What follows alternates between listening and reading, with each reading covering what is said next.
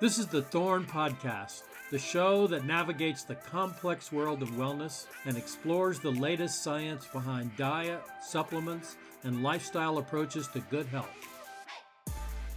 I'm Dr. Robert Rountree, Chief Medical Advisor at Thorne and Functional Medicine Doctor.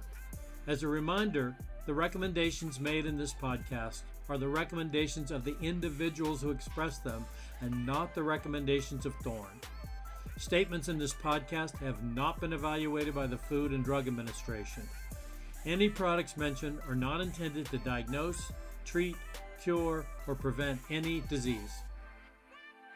Hi, everyone, and welcome once again to the Thorne Podcast. This week, we're speaking to my good friend and colleague, Dr. Joel Evans. He's a board certified OBGYN, an international lecturer who's lectured all over the world, the founder and director of both the Center for Functional Medicine in Ridgefield, Connecticut, and the Center for Women's Health. And he's also the Chief of Medical Affairs at the Institute for Functional Medicine. Welcome to the show, Joel. How are you doing? I'm doing great and great to be here, Bob. And, you know, I am one of your biggest fans as I love sitting in the audience watching you lecture and great to now flip things a bit. We're going to flip things over and give you a chance to share some of your knowledge with our listeners. So, what we're going to talk about this week is thyroid health, which is kind of a hot topic these days. hear a lot of people talking about thyroid, hear a lot of uh, news articles and books coming out on it. So, maybe we can start by just talking about what the thyroid gland does. Basically, the thyroid has been labeled, you know, sort of the master gland of the body, if you will. It has an effect on almost every cell of the body, every organ system, and is a major driver on how we feel. And it's a major driver on how we are able to perform with our activities of daily living, whether it be, you know, mental function at work, physical activity, exercise, etc. So it really affects everything. It affects hormones, mood, cognition, digestion, our immune system. So it's quite an important gland. And the thing about the thyroid is that it's very sensitive. Mm. So, in the functional medicine world, we use the term that it's the sentinel gland of the body, right? That was coined by Jeff Bland, who's one of the founders of the functional medicine movement. And what he means by that is it's very, very sensitive. It's the canary in the coal mine, if you will, of what we're exposed to both externally and whatever the toxic chemicals are we make internally. So the thyroid is the first gland to go when things change, either externally or internally. Now, how does the thyroid mm, become aware of the environment? I mean, is it, it you know, our eyes can see light, right? Our skin can feel touch, our nose can smell smells, chemicals. How does the thyroid know what's going on and, and what kinds of things does it respond to? So this is a gland in the neck, right? It's inside inside the body. How, do, how does it do it? So how does it do that? It's not like it sits there with x-ray vision. Yeah. Okay. what happens is that it's a very complex gland in terms of its function. Mm-hmm. And the thyroid's purpose in life is to make thyroid hormone. Mm-hmm. And so And and what are those hormones called just in case people don't know? They're they're called T3 and T4. Okay. There are other thyroid hormones that are really not biologically active or important, but the T3 and T4 are the important mm-hmm. thyroid hormones. Mm-hmm. Now, the steps required to make thyroid hormone are complicated in the sense that require a number of enzymes mm-hmm. and they require another thing called cofactors mm-hmm. which are vitamins mm-hmm. or minerals that are required for those enzymes to work properly mm-hmm. so the way the thyroid senses about what's going on in the environment is a little bit of a misnomer when we use the word sense. Really, what we mean is the thyroid is impacted mm-hmm. by what's going on in the environment. Mm-hmm. Because what's going on in the environment will change the concentrations of those cofactors. Okay. so that it won't be able to make thyroid hormone. It will, for example, if we're exposed to toxins, those toxic chemicals block those enzymes to make thyroid hormone. Mm-hmm. Or, for example, if we're under stress, stress and the chemicals that the adrenal glands make from being under stress directly inhibit thyroid hormone production. So, really, when we make a statement like the thyroid is sensitive, that's all true. And then when we look under the hood a bit, the reason it's sensitive to everything is because it's a complex process to make thyroid hormone. And there are so many ways to impact the production of thyroid hormone in a negative way from stress, toxins, nutrients that we don't get because our diet isn't right, not enough exercise, poor sleep, etc. So that's why it's the sentinel called the sentinel gland because everything that we're involved in in our existence can impact thyroid hormone production. Okay, so uh, just to pick an example to take that a little bit further, this is something I know you're very aware of. What about women's hormones? Estrogen and the thyroid gland. Uh, you know, what happens with pregnancy or menstrual periods or, say, women on birth control pills or hormones? Does that have an impact on how the gland functions? This is such a great question because, you know, you can't say a simple thing like estrogen does this by affecting the thyroid. So, in some cases, estrogen can actually inhibit thyroid hormone. Hmm.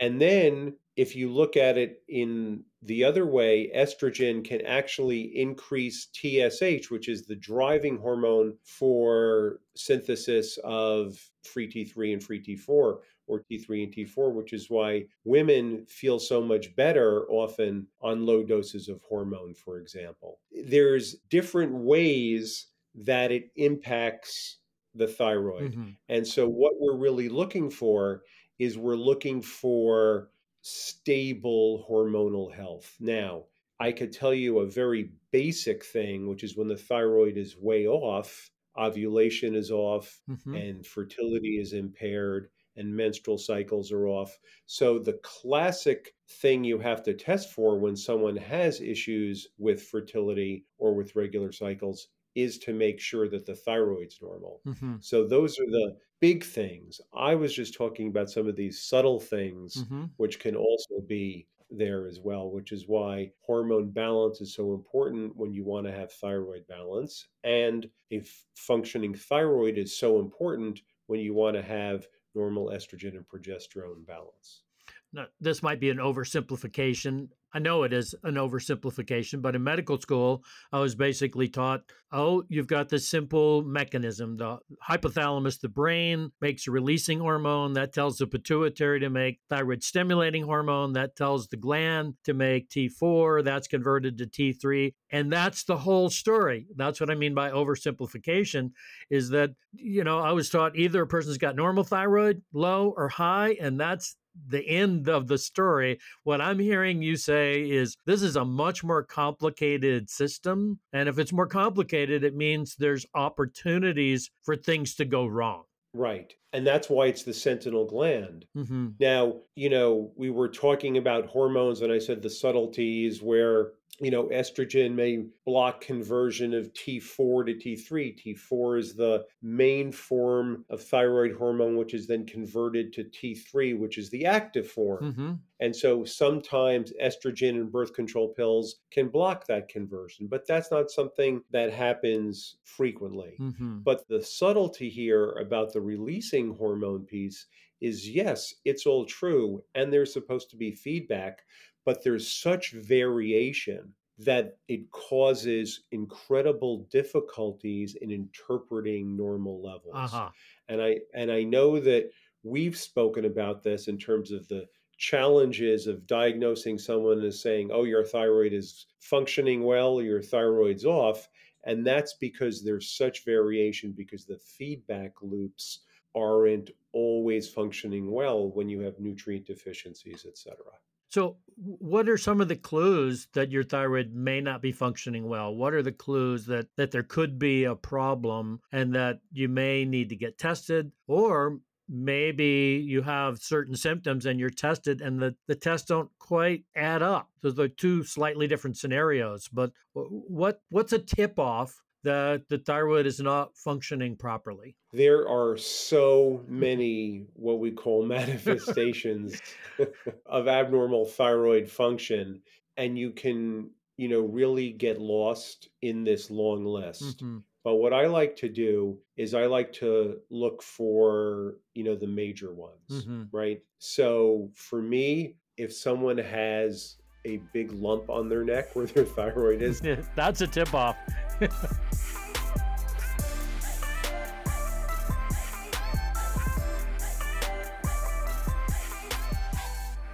Terms of the symptoms that we find, it's fatigue, mm-hmm.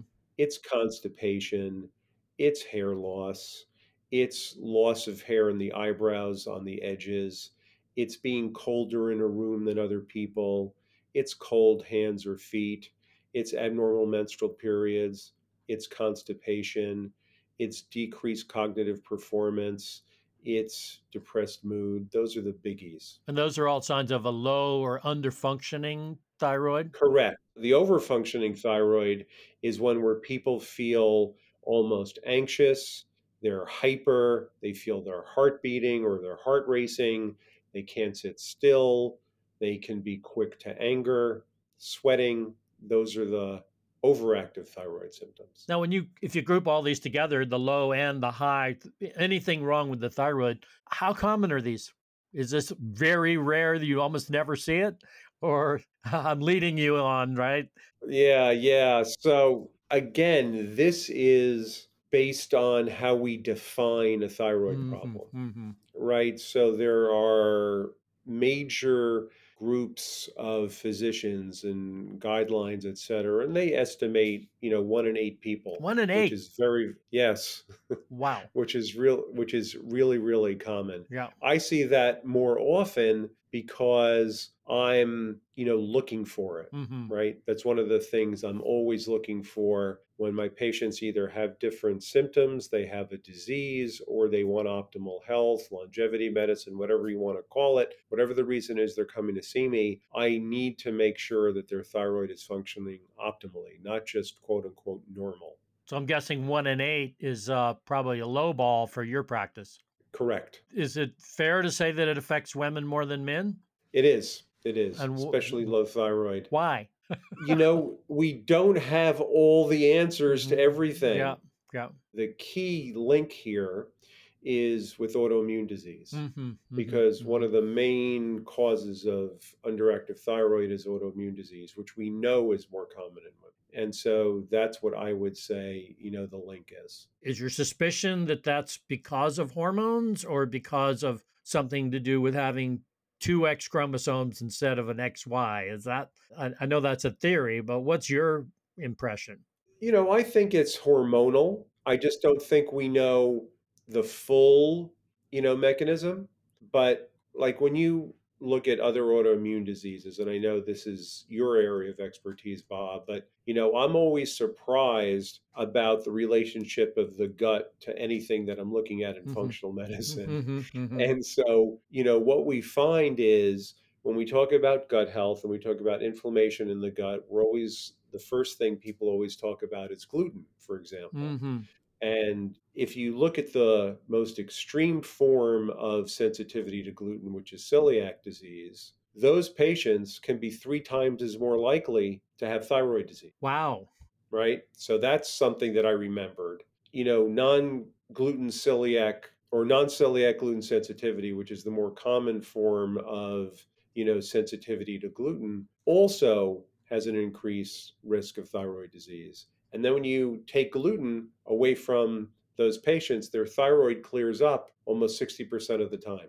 So you're saying if you caught hypothyroid or Hashimoto's autoimmune thyroidism, thyroiditis early enough, and you took the person off gluten and maybe gave them some supplements, which you could mention, um, are you saying you could reverse that thyroid disease? Absolutely. Now the big uh, the big you know foundational assumption there is that they have some sort of sensitivity to gluten. Yeah. Yes, absolutely. Yeah. And do they have to be tested for celiac or gluten sensitivity, or can you just say, "Hey, try it"? I mean, if you know, is this, this a is, don't try this at home, or is this go ahead and and see yeah, what no, happens? This is go ahead, go ahead and try it at home and see what happens. I I think that there's you know a lot of reasons where you need to see a functional medicine practitioner but there's also a lot of things that people can do at home beforehand to see if they can make themselves feel better mm-hmm. right so i never want someone to not see a doctor and miss a diagnosis right if someone's tired i never want them to you know not realize they're anemic and not realize that the source of their anemia is an occult colon cancer yeah yeah right? yeah so we, we never want that but what we want is to say, you know what, see if you feel better off of gluten. Mm-hmm, mm-hmm. You know, that's something they could do. See if you feel better reducing the stress in your life. See if you feel better with more sleep, with physical exercise, with eating a cleaner diet, uh, without processed foods, spending more time in nature. Now, these are things that everyone says, oh, that all makes sense. And at the same time, there's incredible support in literature that says that this is helpful for thyroid. Which is interesting because you know the, a lot of endocrinologists would basically say, well, either you need thyroid hormone or you don't, and so if you don't, that's kind of the end of the story. And you're saying that's just the beginning. That exactly, and that's the difference between our perspective and a conventional perspective, because they look at things as black and white. You either need hormone or you don't, and what we're saying is that there's a lot in the middle where people that theoretically are told they need thyroid replacement can do these functional interventions and they end up not needing thyroid replacement because they normalize their thyroid, right? Mm-hmm. Or there are people that a conventional doctor would say, You're totally normal. And we say, Oh no, I see the signs that you're going to develop something in the future unless we address it. Mm-hmm. So I want you to start taking these thyroid nutrients that you may not be getting in your body, et cetera, so that we can improve the thyroid after they've been told their thyroid's normal by their conventional doctor.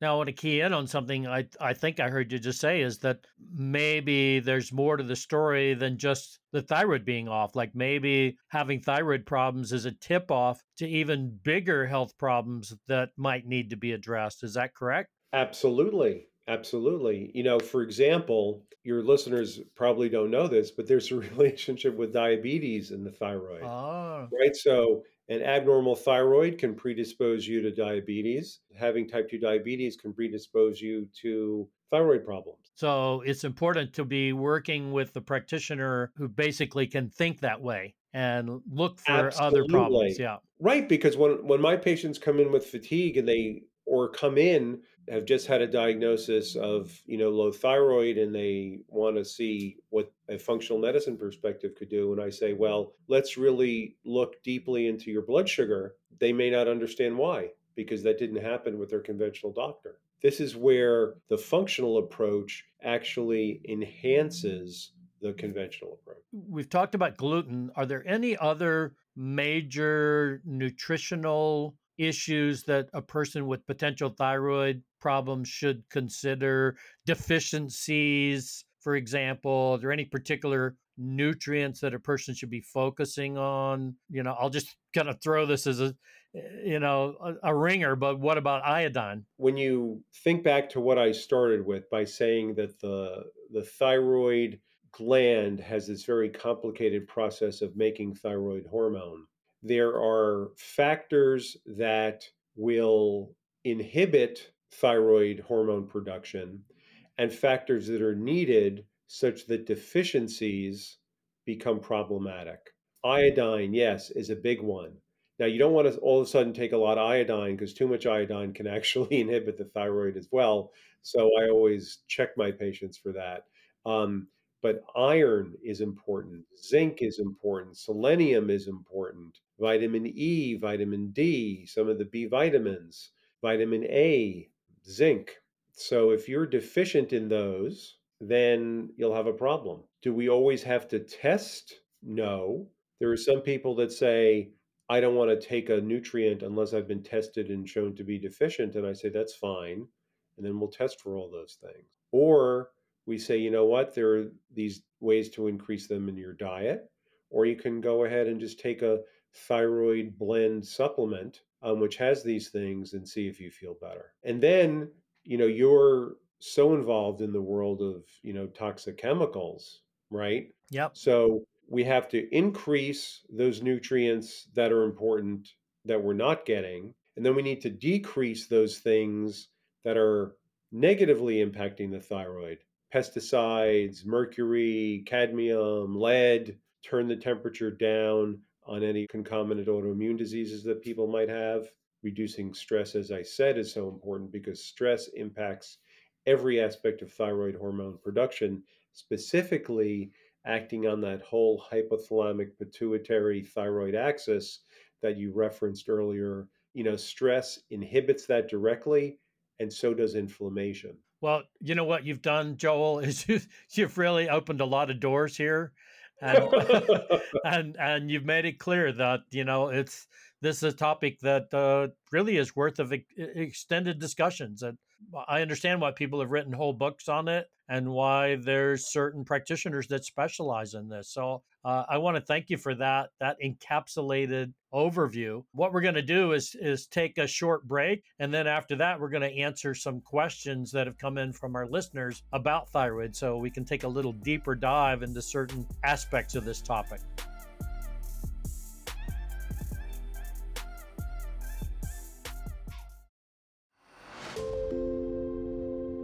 Although getting older is inevitable, you can control how well you age, and Thorne offers a variety of solutions to help you do just that. Thorne's biological age test utilizes a blood panel that analyzes the rate of aging for your entire body and its various organs, and provides specific recommendations to help you slow or improve the aging process.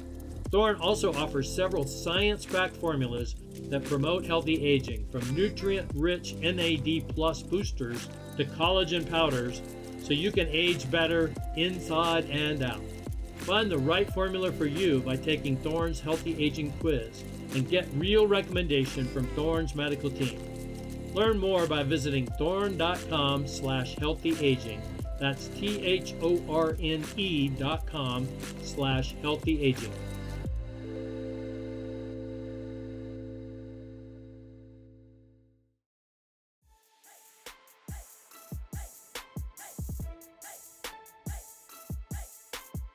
And we're back. So now it's time to answer some questions that have come in from our community. The first question this week comes from a listener who asked, I've gone to my doctor because I have all of the symptoms of thyroid disease weight gain, irritability, fatigue, hair loss, menstrual irregularity. But the test, and they don't say which ones, the tests come back negative. What else could it be? So is it is it a problem with the test or is it that something else is going on or Right. So my bet is that there is thyroid disease here. And my explanation is that the criteria that this person's physician is using is the suboptimal criteria. So, for example, TSH is the driver of thyroid function. It's called thyroid stimulating hormone. And if the TSH number is too high, it means that the thyroid is not optimally functioning. It's like a car where you press on the gas pedal. And if you need to go 50 miles an hour, if you just touch on the gas pedal and you get to 50 miles an hour, your car is great. But if you have to floor it to get to 50 miles an hour, then it's a problem. So TSH is like that gas pedal. So when the TSH is high, the gas pedal is being pushed hard just because your thyroid numbers may be okay, if that TSH is too high, that's a sign that the thyroid isn't functioning optimally. And so the classic number that they use is between four and five. And if it's elevated, they consider that to be a problem. But there's new data now that's very clear that if it's is above 2.5, your thyroid isn't functioning optimally. So I'm going to guess that this question, this listener had a TSH between 2.5 and 4.5 and borderline free thyroid hormone levels.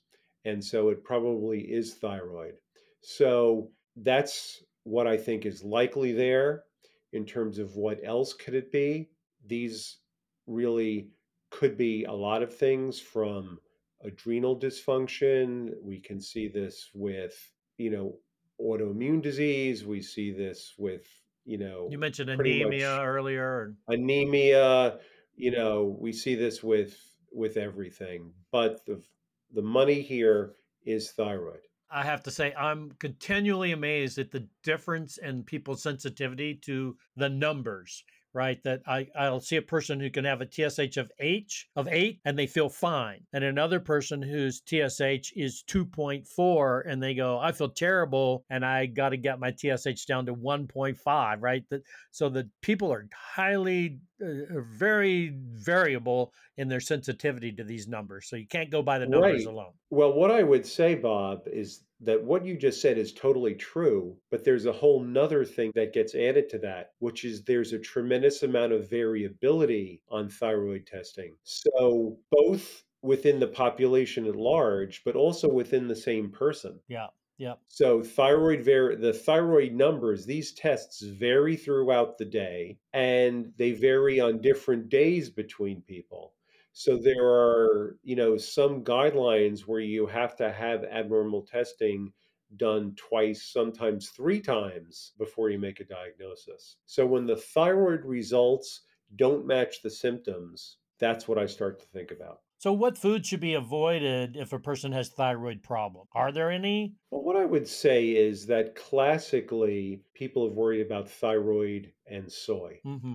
Mm-hmm. And that has pretty much been shown to be not a problem. Mm-hmm. And that's in normal amounts. Now, if someone has a thyroid issue, I don't want them taking a soy supplement. So, Mhm. for example, soy supplements can help with hot flashes. Mm-hmm. I don't want someone who's taking a supplement for hot flashes to choose soy as their supplement of choice because a soy supplement has much more soy than you would get in a in, than you would get in your daily diet. Mm-hmm. So having soy as part of your diet is absolutely not a problem. I'm not so sure about a soy supplement. What about broccoli, Brussels sprouts, cabbage? Think you know the Yeah, all the cruciferous vegetables, those um, are not a problem. unless you ate a pound of raw Unless you broccoli, ate, except right. So this is right, right. so you have to eat So a lot of it. You have to eat way too much of it. I don't think any doctor or any food plan would tell you to do an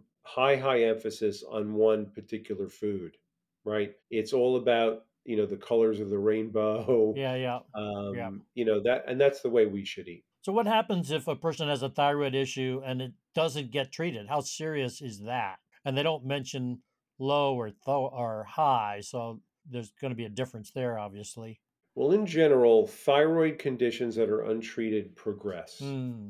Hmm. whether they're overactive or underactive. So it will get worse if untreated, and that can lead to other problems as well. I mean, one of the things the thyroid thyroid hormone does is help clear cholesterol, Mhm, right, mhm. from the arteries and so on. So you don't want to run a, you know, be walking around with low untreated thyroid just because you don't want to get fatigued. You also don't want to end up with a blockage in your coronary arteries, right? So we want to address all these. You know, I've definitely seen that. In fact, I've seen people who had high triglycerides, high blood fats, weren't improving with the usual dietary things. And then I checked their thyroid, it was off. I treated it, and their lipids, their blood lipids got better. Yes. Yeah, it's kind of amazing. Yes. Yeah. Can a thyroid imbalance cause depression? Absolutely. We're seeing, you know, more and more mental health professionals referring their patients to get their thyroids evaluated if they can't order the testing themselves. And I'm certainly getting a lot of referrals from even psychiatrists because they're beginning to understand about the difference between a classic diagnosis of a thyroid problem and then the functional perspective of looking for optimal thyroid function. And they want their patients to have optimal thyroid function. So, even if they don't have all the other symptoms we talked about, the hair loss, Right, fatigue, depression. Yeah, depression can be it. Yeah. And they routinely feel better if their thyroid even just gets improved a little bit with just some of these thyroid blend supplements. Is there a link between thyroid function and breast cancer? You know, it's interesting that one of your listeners asked this because this is sort of leading edge stuff. So we don't understand the biological mechanisms. We think it has to do with iodine, but there is a li- there is a link. Women that are hypothyroid get more breast cancer and women with breast cancer are more likely to be hypothyroid. Hmm. hmm. And so we think it has to do with iodine. Iodine is protective for breast. hmm One of the ways we think it may be protective is that it has a anti-inflammatory effect. Hmm. And cancer is an inflammatory disease. What about seaweed? Is seaweed a good thing for women at risk of breast cancer, like eating kelp or sprinkling kelp on their food? Well, it's a great way to get iodine. There's also lots of other benefits to seaweed. I'm a big seaweed fan. There were, you know, when I think about it, if I see it in my market, I'll buy some seaweed. So it's a good thing. And I love those seaweed snacks that you can get. Yeah, it's a great thing. When do thyroid issues typically begin in life? You know, in general, middle age, there's this, you know, postpartum type of thy- hypothyroidism, which most obstetricians know about. But if you take that away, it's usually in midlife. I've been told that I have hypothyroid. Is that going to go back to normal or is this the new normal for me? And we, we've sort of talked about that earlier, but Right. It won't go back to normal if you do nothing. But if you do, at a minimum, you know, and this will depend, what you do depends on how severe it is. So it's either lifestyle and see how you do and then take medicine, or you take the medicine and do the lifestyle and then back off the medicine. One of those two approaches. what about ashwagandha? I've been told that uh, herbal tea with ashwagandha is good for my thyroid health. And I got to point out, ashwagandha, I've seen it in the news a lot lately. It's Is there any science behind ashwagandha? Yes, ashwagandha helps. You know, it really does. It helps with thyroid function. And, uh, you know, it's a great herb for perimenopausal and menopausal patients because it can help with hot flashes and help with thyroid function, which is, as we said, can de- decline a little bit with middle age. So that's a, a great intervention for both those particular issues. Awesome. All right, folks, that's all the time we have this week. Dr. Joel Evans, thank you so much for coming on the podcast. If people want to follow more of your work, how do they track you? How do they find out about what you're doing? So my website, the cffm.com, charliefrankfrankmary.com is probably the easiest and best way. You know, Facebook as well. And of course, I'm doing a lot of work at IFM. So following the IFM website, Institute for Functional Medicine. Excellent. Excellent. As always, thank you everyone for listening, and we'll talk to you next time. Thanks for listening to the Thorne Podcast. Make sure to never miss an episode by subscribing to the show on your podcast app of choice. If you've got a health or wellness question you'd like answered, simply follow our Instagram and shoot a message to at Thorne Health. You can also learn more about the topics we discussed by visiting thorne.com and checking out the latest news, videos, and stories on Thorne's Take 5 daily blog. Once again, thanks for tuning in, and don't forget to join us next time for another episode of the Thorne Podcast.